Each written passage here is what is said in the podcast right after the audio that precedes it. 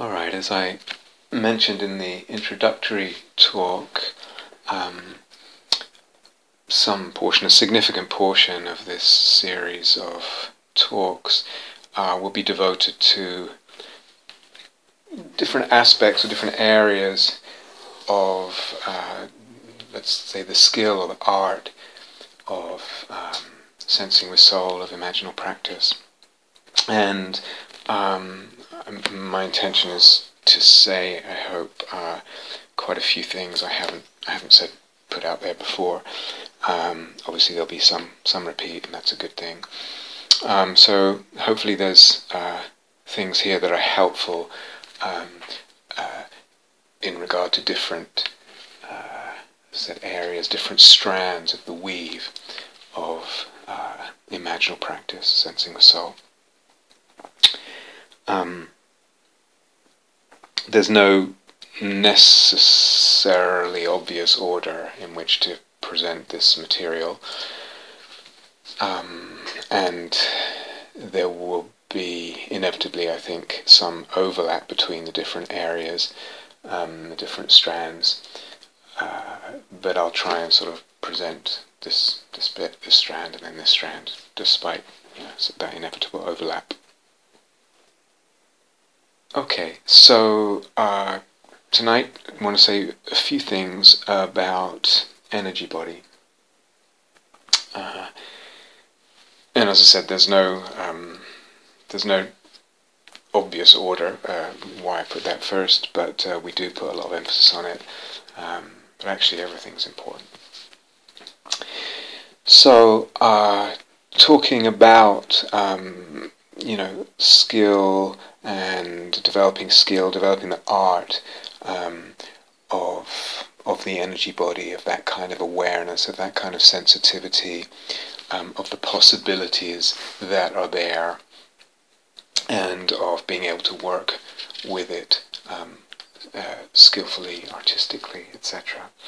Um, just a review uh, in terms of kind of definition, if you like, what we're calling the energy body, we could say, we could say is actually a kind of awareness, um, more than a thing itself, uh, or or this kind this kind of experience or that kind of experience. It's a it's a it's a kind of poise of awareness, but uh, what it involves, we could um, kind of. S- break down into three aspects, and obviously they're totally interwoven and o- overlapping, etc. And three aspects are, and when we talk about energy, what it's the felt sense.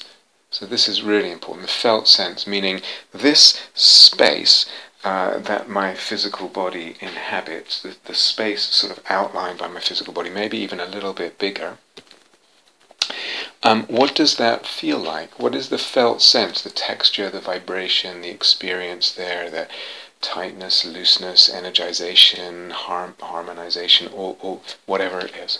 Um, so that's one aspect uh, of energy body, um, the felt sense. The second aspect is the what we might call the image. Now we don't necessarily mean an imaginal image, but it may be an imaginal image of the body. So this I'll come back to. But um, there is um, usually always some kind of image of the body. So I shut my eyes and uh, have a vague image in the back of one's mind of, of my body sitting here, um, wearing what it's wearing, um, the limbs sort of uh, in their relative locations, etc. Just very conventional. Other times in meditation, the image one might have, say, in in in a I don't know the first jhana or something, the image that one might have of the body might just be a diffuse cloud of white light, and that's that's the image that corresponds with the felt sense. Um, so there's the felt sense. Second is the um, image of the, the body. And the third is the idea of the body or the concept of the body. Um, so, you know, in our Western society, usually we have the idea that the body is made up of um, cells organized into organs and systems, etc., and those cells are made up of um, smaller bits which go down to molecules and atoms, etc. And there's this exchange, and out of that uh, interplay of molecules and atoms at the cellular level, etc., the body is structured and formed and, and functions either um, healthily or unhealthily, etc., has this or that capacity, etc. But in a way, that's a reductionist model. Um, that's the convention. There's nothing wrong with it. It's just one view. It's the dominant view of our modern Western sort of outlook, uh, worldview. Um, that uh, the, the the sort of fundamental truth is in the is in the basic building blocks uh, that are purely material. Uh, in other words, they just exist as material entities, and the functioning of material entities according to physical laws, or the known physical laws and chemical laws. Um, and out of that, the body as a complex organism with its appearance, with its capacities, etc., arises a different idea, more popular in some circles, actually throughout history, um, and you see it in some um, healing paradigms or New Age circles or sometimes shamanistic circles, is actually, um, you could say, more of a kind of, let's say, top-down approach of the body. Um, perhaps has different levels of being, different uh, strata to its existence. So, for instance, there's an astral body or a, a, a, a different. Uh, it's almost like the, the body has different sheaths, maybe seven, maybe nine, whatever it is in the different systems. And so, for example, the astral body is a certain level of higher energy, and it might function, this astral body, this energy field, um, as a kind of matrix if you like, that forms, shapes, and uh, directs to a certain extent the material um, physical body. So instead of being reductionist bottom up, so to speak, this is uh, an idea, uh, just as an example, um, of different ideas of the body uh, where a sort of higher energetic level um, of body, if you like, informs, shapes, directs, um, uh, and, and, and if you like, care, cares for, in some sense, um, the physical, material one that's obviously manifest to most people. Um, but of course, there are there are infinite number of ideas about the body po- possible, uh, just as there are an infinite amount of felt senses or, or images we can have of the body. There will be some, as I said, that are very common, dependent on culture, upbringing, personal propensity, etc. But um, but the range is is open. So all that together, those three aspects, we could say there's one way of defining what we mean by energy body, and it's a poise of of awareness. It's a poise of being. We really say energy body awareness. It's the it's the kind of awareness or the kind of attention or kind of way of looking that is open to uh, all the possibilities of that range of those three aspects. In a way, the first is, uh, in some senses, primary experientially. Um, let's just say experientially primary. In other words, we really want to be anchored and very conscious and very uh, in touch with, intimate with the felt sense. So I remember um, I've probably done it a few times in guided meditations or just thrown out as suggestions. Um, the possibility of just imagining, as you're sitting in meditation, just imagining three lines, um, lines of energy that kind of course through the body. So two down each leg, sort of meeting at and centered in the lower belly, the very lower belly, and also centered there a third line uh, vertically upwards and maybe even going out the top of the head. So there's a kind of uh, triangle is the wrong word, but a three uh, three lines meeting at a point and radiating out like that. And a little while ago, someone came uh, for an interview and um, I think they were working on Samadhi, but I actually can't remember um, what their main focus was at the time. But they reported um,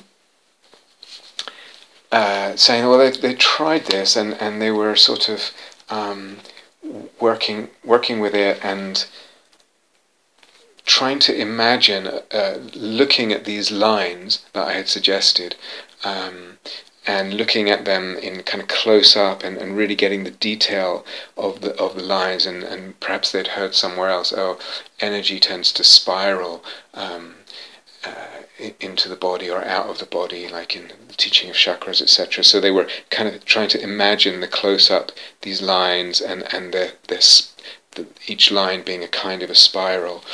Um, and it wasn't really very productive for them. They were saying, well, I'm sort of trying that, but it doesn't really do anything.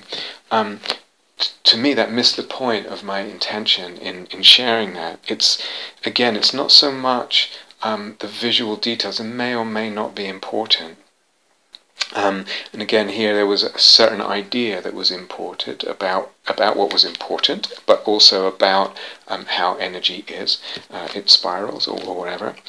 Um, that's not to say you know, sometimes um, seeing or imagining energy spiraling but it can be extremely helpful. The question is, is it? Is it helpful at that time? Um, the, the, the, the, main thrust of what I had intended in sharing that, I think, um, was really more to do about a kind of um, structuring of the body or the energy body awareness. So that once you put those lines there in the imagination, it just does something to the sense of alignment, of openness, of harmony, etc. in in the body. Um, so it's a it's a kind of through the the geometry of those three lines um, in in the space that we that the body inhabits. Um, and what that does to the sense of well-being, the sense of the body, uh, the sense of the posture, um, and also the possibility, for instance, of samadhi. Um, so it's more to do with the, I don't know what to call it, the geometry and the structuring of the uh, the sense of the body that comes from that. Um, so again, what I'm really saying is the felt sense is primary. It's really, really important. We don't want to lose the felt sense because we're chasing some kind of idea too much of the energy body that isn't actually really fruitful. So when we talk about image and idea as being aspects of the energy body, that all, all these three, felt sense, image, and idea, they're tied together. So if I'm playing with a certain idea, like spiraling, I have to check the felt sense and see, well, what impact does that have on the felt sense? And if it's an idea that it, at that time doesn't bear much fruit um, in terms of the energy body awareness, then it, it's not that helpful. Um, so again, the key thing with this kind of thing as well, so felt sense really important, but another key principle to kind of extract out of um, that little incident that this person shared um, is the importance of um, experimenting, improvising, playing, and um, and feeling and noticing when I do this, when I imagine that, when I think this, when I conceive that, when I do this with the, the awareness, whatever this or, or that is, um, this is what happens. And if you're going for samadhi, that oh that feels good, that feels right, so you go with that. So uh, this real importance of experimenting, improvising, playing, and feeling, noticing in the moment what is the result of uh, of, of, of what I've what I'm experimenting with, this particular experiment, right now. How does it feel? What do I notice? Is it helpful? Um, stepping back, a slightly more general point is um, in the global sense, if we talk about practice as a whole, any kind of practice, any direction of practice, samadhi, emptiness, contemplating Vedana, um, metta, imaginal practice, whatever it is, ethics, you know, um, it's it's something. I think it's developable, and but some some people kind of have uh, kind of a, bit more of a gift for it to start with, but it's definitely developable. It's like developing what I might call what we might call a nose, a nose for what's important. So so often I hear um, people, and sometimes even long-term practitioners, kind of getting caught up in a certain differentiation or idea about this or that practice or this or that teaching, um, and it's kind of irrelevant. They could spend a, a lot of time uh, sort of pursuing this or that, but it's it doesn't actually make much difference. So this this the importance, really broadly speaking now, about any practice of developing this sense of actually what's crucial here, what is to the essence, what's to the point, what's what matters here, and um, so, for example, in this um, in this student's um, relating to me about trying to imagine in detail the spiraling, it's like it's almost missing the point. Um, I could give lots of examples in different areas of practice. That's a very general point. It's like, can I uh, develop this this intuition, this um, sense uh, and sensitivity, and and uh, this this nose for what is significant? What actually is the nub of of uh, what's important here in, in whatever practice I'm doing. What am I trying to do? How, how, how are the pieces working and which ones matter and which ones are very, very secondary and irrelevant or more irrelevant? Um, okay, so when really in these talks I want to yeah throw out things to uh, tips to try things to consider suggestions um, uh, gu- guidances um, things to reflect on etc um, as I said about the whole skill and art of imaginal practice. So see what's uh, useful. As different kinds of things in here um, when we do imaginal practice, when, we, when we're sensing the soul, um, I might say, or we might give an instruction, and I think it's a kind of, um, let's say, uh, almost universal, uh, almost universally good idea. If one's practicing with an intrapsychic image, if one's practicing in a dyad, if one's practicing sensing the soul with some object in uh, some some being in nature, whatever. And I might, or generally, I would encourage and say something like, bring your whole body into contact with the um, sight or sound or other or whatever it is. Sense it with the whole energy body. So what does that mean? For some people, what, what does that mean to bring my whole body into contact with a sight? Um, so let's maybe try and break that down a little bit. Um, it means, uh, or what I intend it to mean, is that one um, spreads or balances the attention or the awareness to include um, the object, the other, and the self and the sense of the energy body. Okay, so already we're opening up the sense of what we mean by energy body. Um, in relationship, um, that you could say that energy body is I bring the whole energy body into contact. But as I do that, I, I, I begin to see that actually the sense of the energy body might might begin to include the other as if there's a larger energy body, kind of uh, a larger sense of energy, kind of encompassing the two. Certainly, it spreads to, to one's whole energy body, but then that whole energy body comes in, is brought into connection with, into contact with the sight, the sound, the, the whatever, and and then the possibility of that. Uh, opening up another sense of the energy as encompassing the two. So that's one aspect.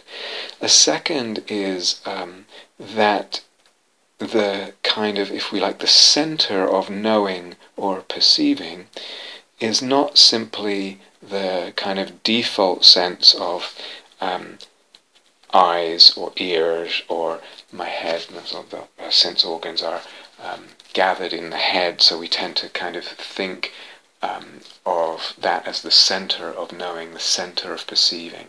So I'm seeing it with my eyes, of course, and and those are located in my head, and that's the idea and sense we often have as a default of of our sensing, of our knowing, of our perceiving. But rather that the whole energy body um, which may itself have a kind of center, and for some at the heart center, um, uh, as a sort of usual place for the for the soul sensing to kind of uh, feel as if it's centered, and for others it will be. For me, it's more just the whole body uh, as a, as a, as a total field. Um, so that can vary, but this whole energy body um, is the, is a center of knowing and perceiving one feels it that way, one senses it that way, one can imagine it that way in our language, one creates and discovers it so. Again, the default in our culture, and almost it's, it's really almost uh, almost hardwired in into our uh, sense of things, is that the center is my eyes are seeing, my ears are hearing, and, and that we can feel it located in the head. But what is it to actually as I said, um, feel, sense, imagine, create, and discover the whole energy body as an organ of perception. And with that, um, sometimes, and I've touched on this, I haven't mentioned it for quite a while, maybe it's implicit in some of the examples, sometimes there's the possibility of a kind of synesthesia.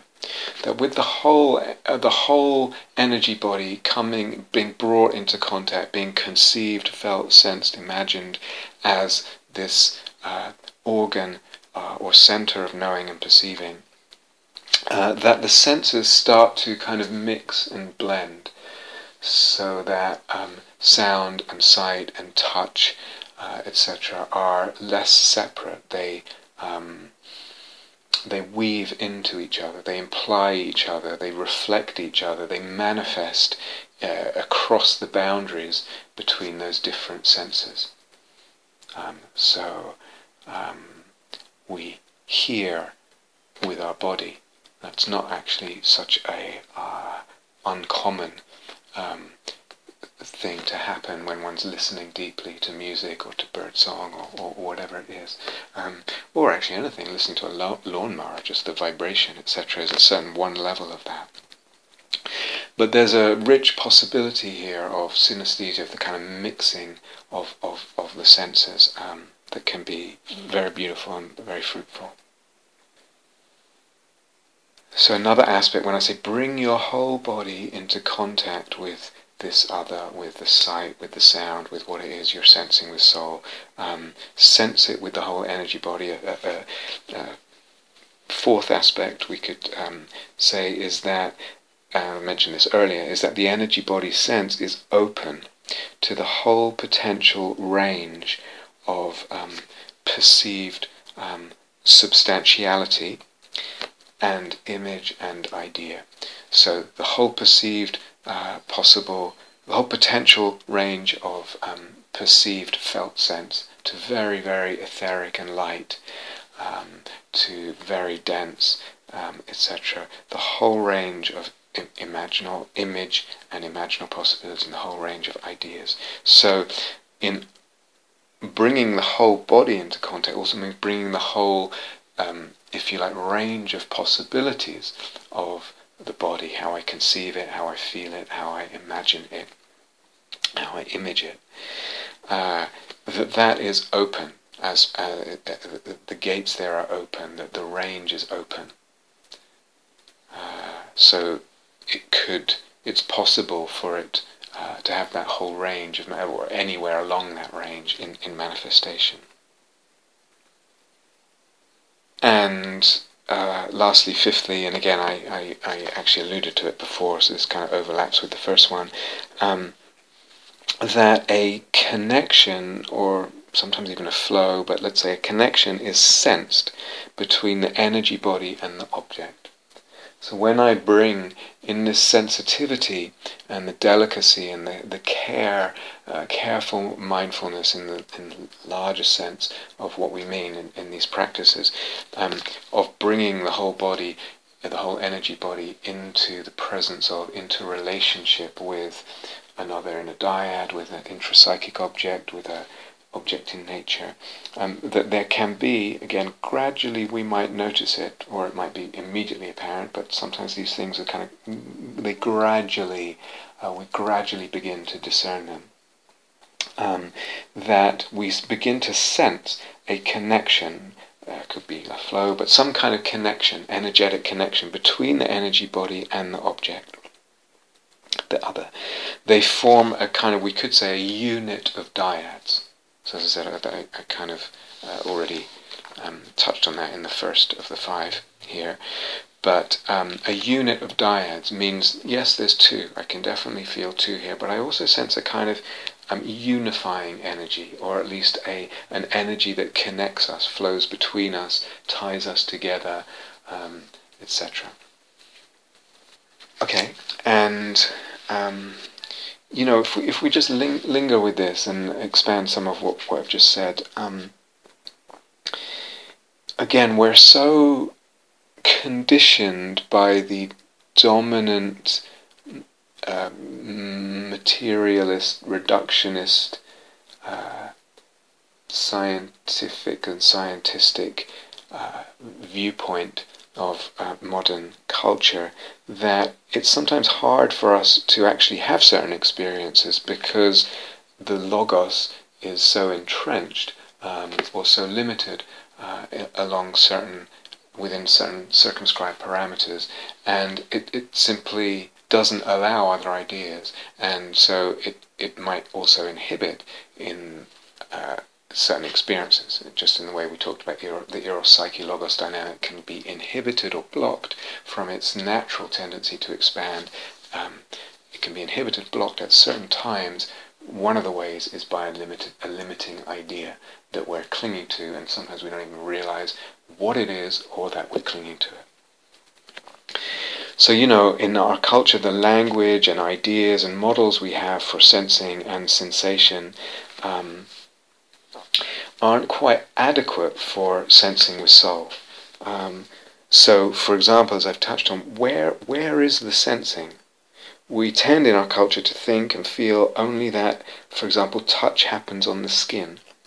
And, uh, for instance, at the end of the hand, I touch um, another person, I touch my beloved, I touch this tree, or whatever it is. Uh, only there, that's where the touch happens. Um, but when we touched, uh, for example, uh, when we touch a beloved who is for us an erotic imaginal figure, or we touch the earth uh, as as uh, erotic imaginal other, um, uh, when we sense it with soul, um, or when we listen to sound, as I said, to music, to bird song, to anything, we don't only sense or think of touch as taking place at the skin or with the hand or hearing happening with the ears. Rather, we sense the whole energy body, uh, which is said, larger and more larger than and uh, more than the physical body. And we touch and sense with the emotions heart. So again, in our culture, we tend to body is one thing, um, sensory contact is one thing, emotions and heart is something else, um, which again in our culture might reduce to some kind of chemical thing, maybe, maybe not. Um, but when, when we begin sensing with soul, these things come together. Say, I touch it with my heart. I touch it with my emotions. It touches my emotions. So we have that word also in the language already. I'm touched by something. It's touching my heart. The heart also touches um, and the soul resonances. All this is a kind of involved receiving, resonating, shaping, and touching the object. So again, there's this uh, kind of much more, r- much richer and more comprehensive and multidimensional um, sensing that happens when we sense with soul. And the whole idea of this body and the instrument it is and its capacities and how it works and its sensitivities and sensibilities, that gets expanded, enriched, complexified, etc. Um, okay, so there's there's a sense there uh, that we can talk about opening the energy body, and what we really mean is opening the idea, opening up the range of possibilities, opening up uh, what we imagine the body to be and what we actually experience. Um, so opening up that whole range, as we said. There's another sense in which um, opening the energy body is actually really quite important well, I think for all practice and actually for living well, but um, but certainly certainly for uh, practices like samadhi and um, and imaginal practice and sensing the soul. Um, so uh, I think I might have said this before, but again, it, it bears repeating because um, sometimes the sometimes when when a teaching is really relevant to to oneself, one hears it, but one doesn't really take it in. It doesn't land. It's almost like uh, I'm I'm so in a certain pattern or a certain idea about how things are or what I need to do um, that I don't recognize that actually this this that strand of teaching is significant for me because I'm so set on something else being more important. So I would say, and I want to tread carefully here uh, in this portion of the talk, but I sometimes um, a person may well need to develop um, the energy body awareness and the skill to really allow imaginal practice. Uh, we, we have placed it and will continue to place it really as something quite fundamental and indispensable and integral to um, sensing the soul, to imaginal practice, and the whole soul making Dharma. Um, but for some people, uh, some might be interested in images I like hearing about sacredness or whatever it is, but there really isn't that basis. We're back to foundations now, or foundations that can become roots, uh, as we'll see. Um, and there really isn't that developed basis of either awareness of the energy body or, or skill with it. And they might need to work um, in and practice in different ways that really focus on that for a while. Um, sometimes what what's a factor here as well is that a person a person's not used to opening the energy body in the sense of having a lot of energy and openness in the sense of the energy body. So you know, the we can feel the energy body at different times as being more or less energized, of course. Um, and for a lot of people, there's a whole range there of sort of holding and uh, having course through or, or uh, uh, the body or the sense of the body or being filled with more energy, uh, much more energization than one is used to. For many people, that whole range of having more energy in the energy body or the energy body being opened by having more energy, it's just not an experience that they're used to. Many Dharma practitioners as well. So for some people, that will be one piece of their developing the awareness and the skill with the energy body is actually becoming used to having more energy. One of the ways uh, in the energy body, one of the ways um, that more energy comes is through the long breath. So you know in the Anapanasati Sutta, and it starts with this uh, breathing in long. Uh, the practitioner knows breathing in long, etc. Breathing in short as a second instruction. Um, knows they're breathing in short. Many times that just gets ignored. Um, it's just, okay, know whether your breath is long or short, but even that people don't really pay much attention to. They're more focused, for instance, on the sensations at the abdomen or the nostrils. Um, it's, I'm not insisting, I, I, don't really mind, did the Buddha mean this or that? It doesn't matter. my point is really one could read that as actually an active encouragement rather than just a passive noticing. Actually breathe long for a while. Um, fill the body, the space of the body with prana, with the prana, the chi of the breath, or that sense, or whatever. And what this does is it opens and energizes the energy body. If you stay with it for a while. And sometimes that's quite, as I said, it's quite unusual. And in being unusual, it's quite uncomfortable for people. And they, they, for all kinds of different reasons, sometimes it's just not familiar, sometimes it's a bit scary, sometimes there's other aspects of being that are attached um, or consequential on having a lot of energy. When there's a lot of energy and openness in the energy body, well, you know, it's hard for the mind not to open. It's hard for the soul not to open. It's hard for the emotions not to open. It's hard perhaps for certain structures of psychology not to open or to be revealed or to be changed, etc. And a person may, consciously or unconsciously, be a little bit re- resistant to all that. There's all kinds of possibilities. Um, of what may be going on here. But and, and sometimes one needs to go into some of those reservations or concerns or um, uh, etc. And you know, go into the psychology and work with it gradually and caring. Other times, one doesn't. One just needs to, for instance, practice the long breath. Um, I, I, gave some uh, some retreats using that. I think it was in 2007, 2008 on samatha and the art of concentration, etc. So there's there's uh, guidance there if you if you want it, and you can find it other places as well. Um, but opening and energizing the energy body with that with that stage of breath practice as one example. And and one becomes used to feeling it and used to the body being open and being energized having more energy. The capacity of the energy body uh, grows.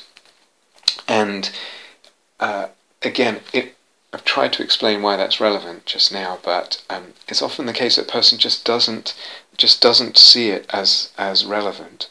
Um, it, it, they think other things are important, um, uh, and there's there's something else is the issue. I'll come back to that.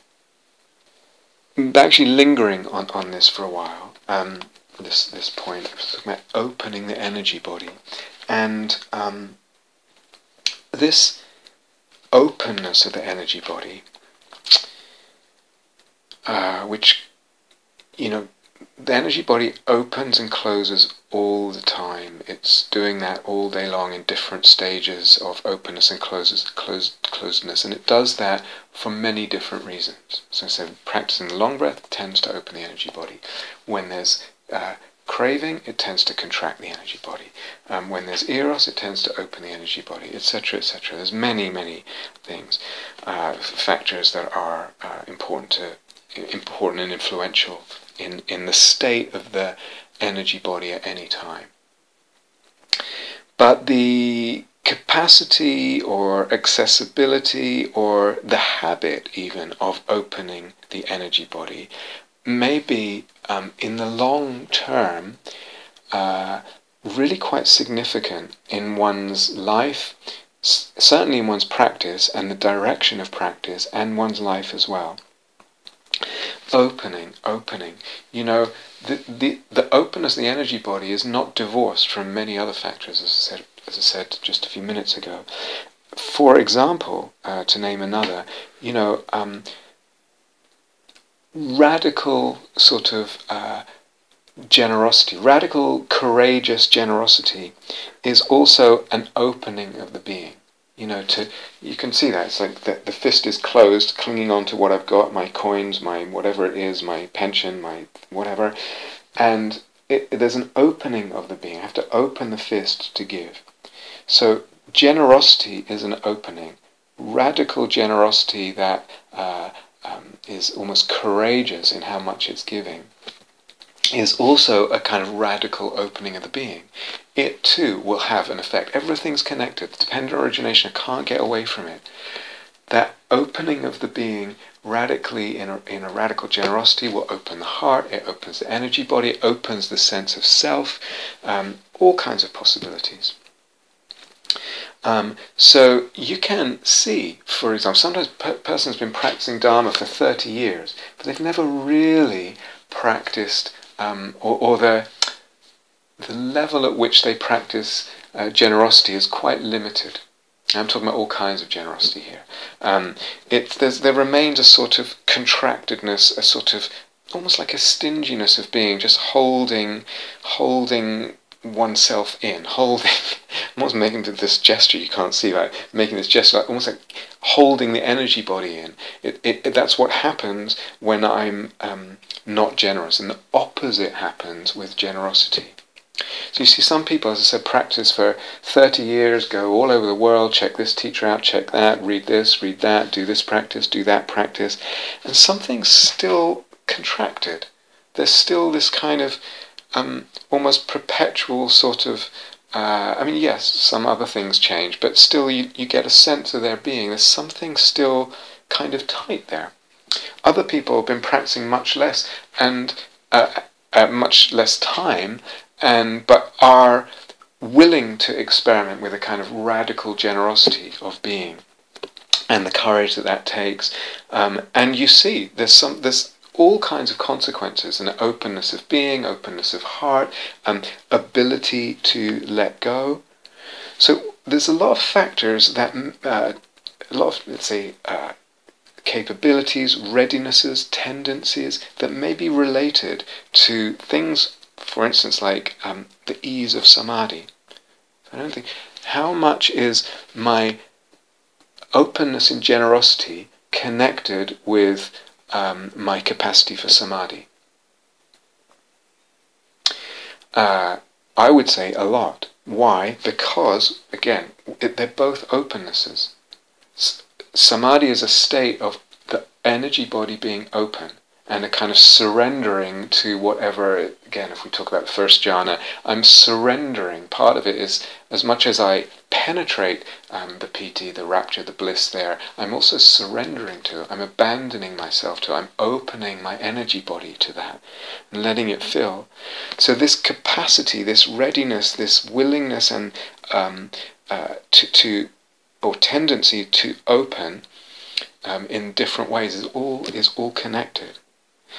Um, again, a person might not might not might be practicing for 20 years and, and so I really need to work on my focus. My mind just wanders. I really need to just come back to the breath again and again and develop my concentration. And they're sort of interested in jhana, but they they they basically kind of given up and they keep they keep um, trying to develop their concentration, convinced that if only they can just keep the mind in one place, nail it to whatever it is, the abdomen or the nostrils or whatever it is, um, that they will kind of develop samadhi there. My mind just keeps wandering, I just need to keep doing this. And not see that actually their um, lack of, of kind of opening to uh, the, the loveliness of samadhi and the, the possibility of jhana and all that may actually be much more related to the openness of the energy body and the, the unfamiliarity or the disinclination to open it, as, as we said before, with the um, either through generosity, with the with the um, with the long breath, whatever, yeah. Um, and so sometimes one might hear to, you know, this kind of thing, and not not even think that's not significant. Because I know what I need to do is I just need to nail my my mind to uh, my attention to the tip of the nose or whatever it is. And of course, that is an aspect, a, factor, that ability to do that, to stay focused, to con- concentrate in, in that uh, narrow sense of the word, is a factor in, in the development of samadhi, but it's often, I know I've said this before, but it's often just way too, way too overemphasized. A person doesn't, uh, doesn't uh, grasp the broader uh, set of often much more significant conditions and factors that, that come together to allow allow deepening, allow opening, say, to, to jhanic experience and, and that kind of thing. But this openness in the energy body, and for example, what I'm calling radical generosity, that whole that whole exploration and, and, and, and lovely territory, um, also it may be related not just to the ease of samadhi um, that a person experiences, but also to their ability to let go in general. In other words, to, to their freedom. Again, you can see it in, in the analogy of the opening the fist um, in, in, in, in giving, in generosity. Uh, it might also be uh, related to uh, not just the use of samadhi and the ability to let go in general, but also um, to one's kind of capacity or propensity for religious feeling, what we might call. I'll come back to that in a second. For devotion, for opening, for surrender, for a sense of divinity, and all that. So I'm not saying this is the only factor. There are lots of factors involved in developing samadhi, involved in our ability to let go in life and be free, um, and also lots of factors that feed, of course, um, the what we might call religious openings, religious sensibility, religious uh, devotion and attunement. But um, the, these these these these factors that I'm pinpointing right now, coming out of our discussion about opening the energy body, um, they may be, as I said, much more significant than we realize. Um, I have a colleague, Suvacho, some of you will know him, um, and uh, I was sitting in on a talk, I think, that he gave at Gaia House um, some years ago, and if uh, if my memory serves me, and and and he said he said I thought it was great actually. He said he was talking to you know a room full of people, the meditation hall. I don't know how many people that is, and he said you know some of you would be actually much better served by opening your house to a refugee family than by sitting on a retreat. Um, is a bold thing to say, and it probably startled quite a few people, I imagine. But um, again, it comes back to this radical generosity idea and um, the opening that comes from that, and then what the uh, what that sets in motion, if you like, or what it opens in the being, and the ramifications for, let's say, for letting go, for freedom, for opening sensibility, for samadhi, all kinds of things. Um, so there's there's a lot to consider here. Um, all these things, as I said, will be mutually dependently arising. Um, so it's not that one thing comes first and then another. Any of them can feed uh, the other. So um, a, a, devotional experience will tend to open the energy body. Generosity will tend to open the energy body, and the, uh, potentially the, the, you know one of the um, let's say the supportive uh, um, it's one of the supports for let's say the capacity for uh, religious experience for sensing the soul all kinds of things so you know sometimes in relation again a person's been practicing for a while and all this talk about letting go and craving and freedom and, and this I should let go of craving and aversion and fear.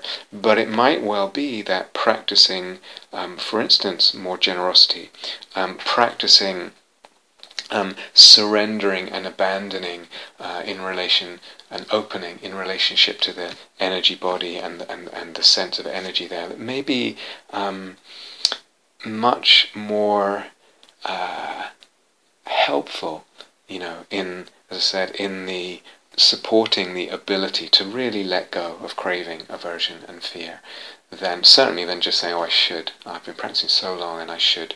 Um, uh, these factors feed each other. Um, and again, uh, just repeating one, one, I just want to draw out one strand and repeat it. Um, the capacity to open the energy body and the being in surrender to, let's say, something higher, so some kind of sense of uh, divinity in, in the loosest, broadest sense. Um, that, as I said, is related to all, all this is related, this opening of the energy body might be related to our capacity to surrender, and not just to a jhanic experience or a dissolution of the self and, and the space that opens up there, but also our, our ability to, um, it might correlate with our ability to uh, yes, surrender in devotion or have a devotional sense. It's the same. It's the same kind of uh, or there's a lot of overlap between what is what is actually happening in the soul, in the energy body there. But all these factors, uh, again, they're tied together in a kind of mutual dependent origination. Um, so again, I'm, I'm, I'm hoping to throw out in this or offer in, in these talks uh, certainly tips and techniques and this and that, but also just things to consider and things to reflect on or to question, uh, you know, how, whether or not they might be relevant to you at, at any time. Um, when we talk, you have to be, I said, have to be careful. You know, when, sometimes when we talk like this, it, want to really steer clear of, uh, you know, a tendency to view myself, uh, to view oneself in a certain way. You know, so back to non-identification, anatta. I am like this. I'm just closed. My heart is closed. I'm a miserable, stingy. Da da da. My energy body is closed. I'll never feel devotion. You know, I am like this as opposed to understanding the mind, the, uh, the, the heart, the body, the energy body, the attention, all of this, we could see it, and, and I think it's very skillful to understand all, all those uh, aspects of our being as, as habits, you know. And as habits, they're trainable, they're malleable, they're shapeable, they're not fixed in stone. So yes, we, we can talk about habits of energy uh, patterns. Mean, you can see it or sense it in people's bodies. There's a certain habit this way or that way, um, but but it's not who I am. Okay, so that's really really important. If you're listening to some of this and and there's some kind of contraction of um, identification and you know either praising yourself or or beating more commonly beating yourself up or, or despairing or whatever. It's, it's really really important. Um, but at the same time, we can also talk about, um, you know, styles of soul, um, soul personae, if you if you like, something like that. So souls are different, you know. Um, they're still trainable and shapeable, but but we're also born, if you like, with different souls, you know, different soul styles and different soul personae, you know. So there's this um, two considerations if we're really kind of looking at the whole thing. Uh, there's these two two kind of balancing considerations. Yes, um, we have individual soul styles and soul personae that we seem to be um, thrown into this world with, or as, if you like, and all of it is trainable and malleable. Um, but just another brief point to consider um, is that also the kind of dharma that one might gravitate towards might also be determined by uh, amongst other factors, of course, of course, amongst other factors. So it's not going to be just one uh, one consideration, but it might be determined uh, among other amongst other factors by, for instance, this capacity. How uh, how do I have the capacity to really open the energy body, for instance? Um, uh, and then related with that is is the possibility, you know, is it possible for me to feel devotion? Is it possible to have a sense of divinity and dimensionality without which devotion is remains fairly flat?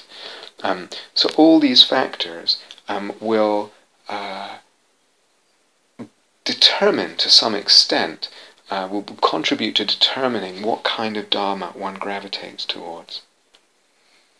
So that if there isn't the capacity to open the energy body. There might not be the capacity to give oneself in devotion in a really uh, deep way that, that, that, that feels deep uh, in the sense of permeating the, the levels of the soul and the body and the heart. And, and so that one is less drawn to a dharma, um, for instance, like soul-making dharma that tends to talk uh, in religious terms and soul terms and devotion and divinity and all that. one may, of course, again uh, avoid kind of uh, samadhi practice in the sense of jhana practice, etc. But um, but it might be that again these these these factors actually are our capacities here, or our trainings here, maybe that's a better way of saying it, our, our training of our capacities here um, may well determine, as I said earlier, our direction, not just in practice, but in life.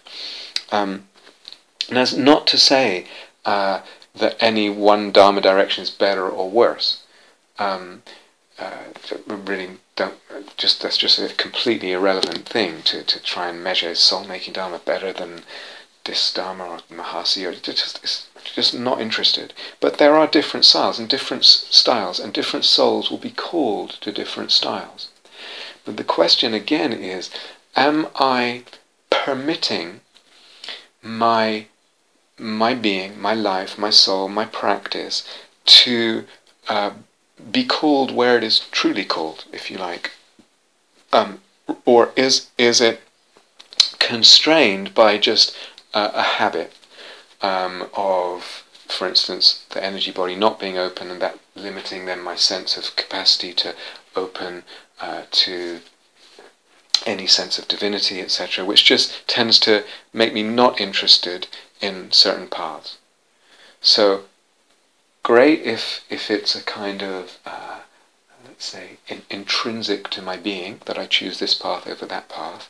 Less great if I'm propelled by um, in one direction rather than other only. If my choice of direction is limited um, and constrained by habit, indoctrination, um, fear, you know, whatever it is.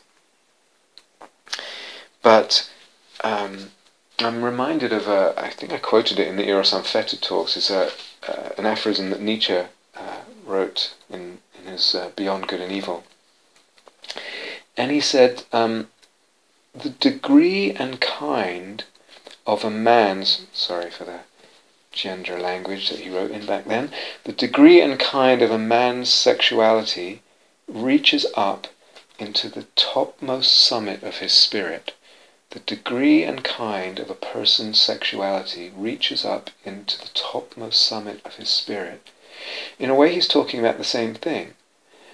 The way we are with the body and our um, capacity or ability to open that body in surrender, in abandon, in connection, uh, to tolerate a lot of charge, a lot of energy, all that's intimately related with how we are sexually. Yeah. Now this is obviously a fraught area, and there's all kinds of wounding people have, etc. But um, again, sometimes we can talk about different soul styles, different sexual styles that are more or less intrinsic. Sometimes we're talking about, no, a result of wounding or indoctrination or wh- whatever it is. Intimidation, even. Um, but there's a, there's, a, there's a connection here between um, uh, sexuality in, in, the, in the broader sense, and thus energy body in the broader sense that we're talking about, and also what path um, and what spiritual path and what spiritual possibilities actually open up for us. So I know that's loaded and it can be tender territory for people, but I hope you can understand the point I am making without any um, uh, any um, you know temptation to judge yourself or uh, or, something like that. Again, it's things to consider, um, things to reflect on. Is it relevant for me? Um, okay. So again, I'm going to say this again. Um, it's not that one path is better or worse than another. What I want, am I free to choose? And am I free to choose according to what I love and what my soul feels drawn to and what makes sense to me? One point. Second point to repeat. Um, yes, we can. I think we can talk about different soul styles, different soul personae that we are born with, that we are given. I'm given my soul I didn't, you know, how did, how did it come to be that I'm like this? Um, I'm given my soul, and it's a certain way, and it has certain tendencies and certain capacities, and others, uh, other capacities are more limited, other tendencies are less developed, etc. Um, so yes, there's that. We can talk about um, being given a certain soul intrinsically, and and we can talk about uh, the trainability and malleability of our capacities, tendencies, inclinations, um, and what's available and accessible to us. Yeah, really important.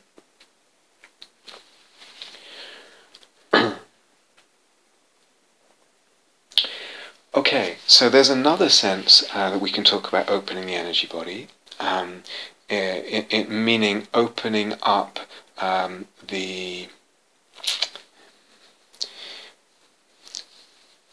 in particular with regard to the image and the felt sense of the energy body.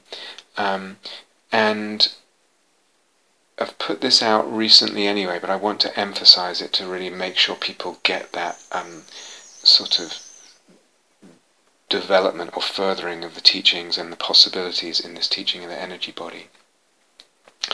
So that um, we can, as I said, experience at any at any moment, uh, whether we're with another or with an object in nature, or just with ourselves in meditation, or just going about our day, we experience the energy a certain way, the energy of this body, or the energy between bodies, or, or whatever it is.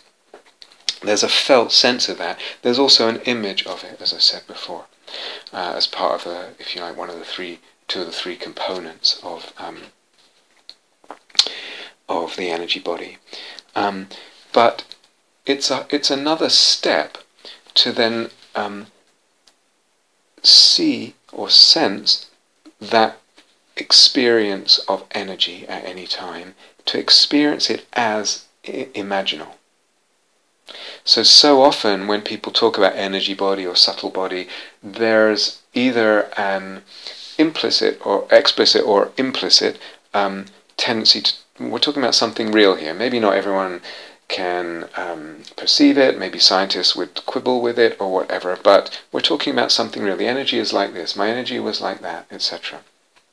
And that, that's all, all good and fine, but there's a kind of reification basically there. This is how it is. What happens when uh, the felt sense of energy, or the image of the energy, is actually seen, sensed, um, conceived of, and felt as image? Um, so uh, there's all kinds of possibilities here. Um, the uh, you know, it could be that the, the, the, body is experienced as a body of flames. You know, that's a, a clear image. That image um, can then become more fully imaginal in the sense that we've talked about, as the as the nodes and the elements of the imaginal light up. The the body can be imagined as sand, dense sand, or um, or as I said, a, a kind of etheric uh, light, uh, etc. Um, but it's another thing for that then to be seen as imaginal and sensed and, and related to as imaginal. Yeah?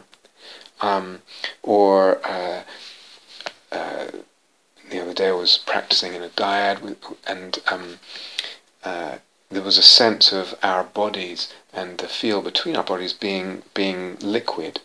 Um, but it it wasn't just I'm not just using that as metaphor. Oh, it feels kind of there's a kind of liquidity. It was actually really sensed as image, not a visual image, but a, a, a, almost a kinesthetic image. Um, so the sense of the energy body can then be uh, we can almost decide to see it uh, as imaginal rather than just kind of accept it as an experience. And the default view of most experiences is not to see it as image, not to conceive of it as image. So actually, one can actually, again, if we talk about the elements and the art of imaginal practice, sometimes um, things just shift by themselves and open by themselves, ignite by themselves, certain elements. Sometimes it's just from noticing a certain element that it that it, uh, ignites further. The flame uh, ignites more, and then it can ignite other elements. And sometimes we can just decide to ignite an element. Um, in this case, we can. Uh, sometimes you'll find, if you experiment with this, you can just decide to see and feel and sense the energy body, the very sense of the energy body, the very sense of energy um, as imaginal. So, for instance, uh, it's not, it's neither real nor not real. The imaginal middle way, the th- theatre-like quality, and that that little small but significant shift actually changes the whole experience quite uh, quite noticeably, quite dramatically. And as said, it can then become fully imaginal. That very perception of energy body or, or perception of energy um, becomes imaginal, uh, or can become more fully imaginal. So um, I think I shared on the last retreat, Justin um, suggested to me one day, I don't know when it was, a year ago, I'm, I can not remember, um, uh, well, we could talk about, rather than the energy body, you could talk about the imaginal body or the poetic body. Um, so I like those terms. I think any terms um, we use are going to have their particular limitations so and difficulties uh, that come from them or they, they spawn certain difficulties. Um, so for example, uh, I think in the definition we've given of energy body, um, it, there's you know a, a, the most normal conventional experience of body, solid body with a reductionist materialist view, etc., and just the usual sensations that we might have, oh, the, the pressure of my backside on the chair, my feet on the floor, etc.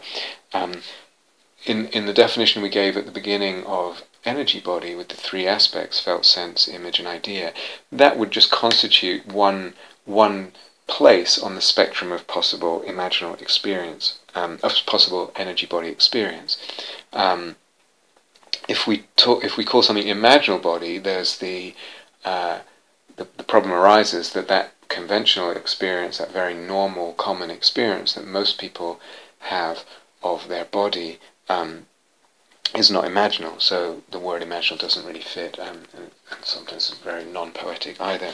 Um, so then, do we talk about two kinds of um, experience: uh, an energy body experience and an imaginal or poetic body, and where exactly do you draw the line? So.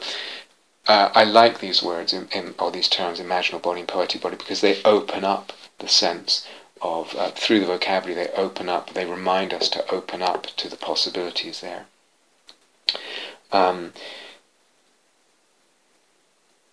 another difficulty I'd probably have with either imaginal body or poetic body as words, uh, and there's all kinds of difficulties with energy body as a term, but um, with uh, with with imaginal and poetic body, there's also they don't tend to connote too much the primacy and the sort of primary importance of the felt sense.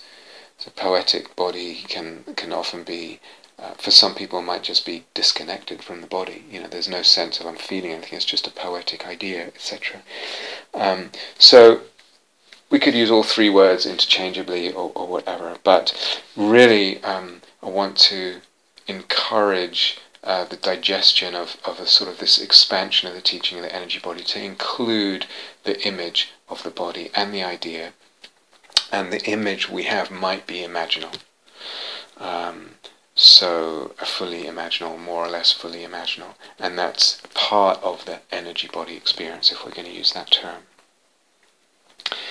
So as I said, this this um, if you like, flipping the switch or igniting um, a certain node to see uh, and sense the experience of energy at any time as imaginal and not just as an experience of energy um, has all kinds of effects. So if if you you know if you have enough experience with the energy body as we've been talking about it, you may want to experiment with this next next step, sort of bumping it up a level. If you like, not all the time, doesn't have to be, but just to again open up other possibilities um, that are uh, you know, quite, as I said, quite noticeable and, and dramatic in, in, in, the effect there. Um, so sometimes you might be you might be working in a dyad and there's a lot of eros, for example, and there might be um, uh, you know uh, a sexual image that comes up as part of the dyad, as part of the practice there. If that's okay in the dyad, we haven't talked about this yet. uh, in the teaching, but just mentioning it as a really to indicate to, to, to, to illustrate something else. But um, um, but the whole so there's there's there's uh, the dyad, there's eros, there's sexual eros and attraction and sexual energy, but um, but only it's not really imaginal, or only part of the whole thing is imaginal. Maybe I feel like I'm imaginal, my sense of myself, but the other isn't, or vice versa, or, or, or whatever. So I see them as a, am uh, just seeing them as a sort of, I don't know what you'd call it, um, a non-imaginal other, and myself as uh, have become more imaginal, or the other way around. Doesn't doesn't matter. Uh, the principle. Um, one could then, uh, for instance, decide, like I said, to to see the energy, to feel the energy, to conceive of the energy there. In this case, the sexual energy and the um, the energy that might be even part of a sexual image that's arising. Um, one might decide to see it as image, as imaginal. So it's, it's, it's, it's that, that shift. What needs to be there? Um, what factors need to ignite to make that shift? And again, with that, then uh, it, it, might be that the whole, uh, not just the texture of the experience and the range and dimension of the experience, but also the um, what opens in the whole experience might uh, might change. Um, for instance, it might be that then where I was image but the other wasn't, and there was just this sexual energy and it wasn't quite imaginal, etc., then both, for instance, might become uh, subsumed. Uh, self and other might become imaginal. Um, the eros itself, the sexual image, the images, the energy and the desire, the sexual energy, the desire, all of that might might then ignite.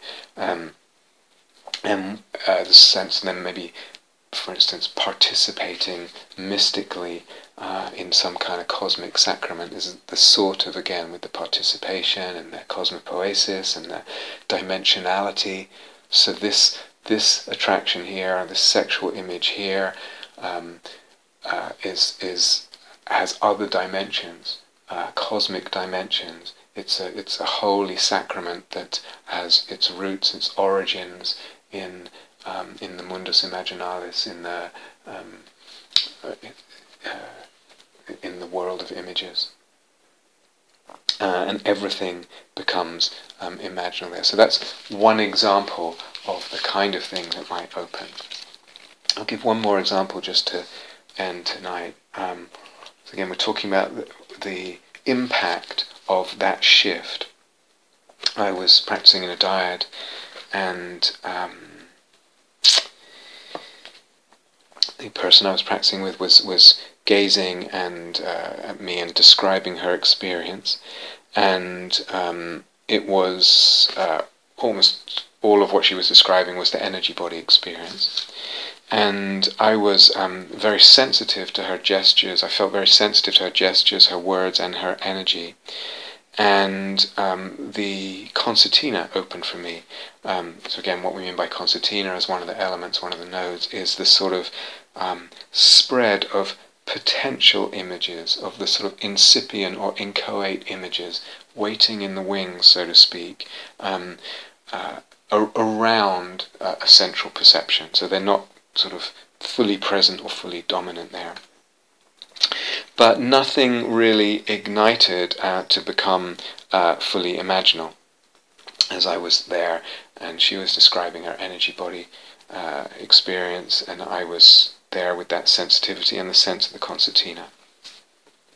So something felt slightly blocked in the process, um, despite um, uh, uh, my partner there having uh, strong energy openings um, which she was describing to me. So there was a lot of energy, and she was being very careful and mindful in um, attending to it and opening to it and sharing it, etc. And then I asked her at a certain point, um, is is it um, that perception of energy? Is it uh, uh, an imaginal perception? Yeah. So she got it immediately. Ah, very good. And um, it shifted as a result of my just drop, dropping that in, or she she did something inside to shift it to an image of energy. So the energy openings she was feeling and and uh, and sensing were regarded as imaginal, as I said. The point I want to make now is partly a point about the effects of that, but partly a point about dyad practice, because when she did that, I felt my experience open up to image. So what had felt a little blocked in my experience from my end, like it wasn't the whole thing wasn't fully imaginal, there was just sort of potential there in the wings, the concertina, but something felt a little bit like it wasn't quite igniting. So that's really interesting. Her experience changed, and my experience changed. Um, so this is for me really interesting again about the effects of this um, uh, I don't know what we call it uh, shift of level if you like of, of um, sensing energy as image as imaginal image and the capacity to do that and what happens when we do that. Second point is um, wow that's really interesting about dependent arising uh, of experience in a dyad. My experience depended on a subtle shift in how she viewed her experience. So again, something happens. Um, we may or may not, as I said in the opening talk, get into some teachings about dyad practice um, in this series of talks, but I'm saying this now, so I'll just say it. Something happens in one um, person, in one you know, unit of the dyad or component of the dyad, if you use a technical language, and um, and and something correspondingly is then allowed to open uh, in in the other and in the dyad as a whole. So yes, the significance and power of the option of sensing the energy body or the energy field between two people, or imaginally sensing it with soul, rather than just as kind of plain experience or fact or whatever, which is the default and implicit way we tend to sense energy, if we sense it at all. But secondly, this kind of, um, I find, uh, you know, really fascinating and mysterious um, sense of what happens between two people um, when one um, when one person has a certain shift um, in or makes a certain shift in their experience. In this case, as I said, viewing the energy as imaginal rather than just as energy. And how that then affects the dyad, affects the other person's experience, and affects the whole range of what then is possible.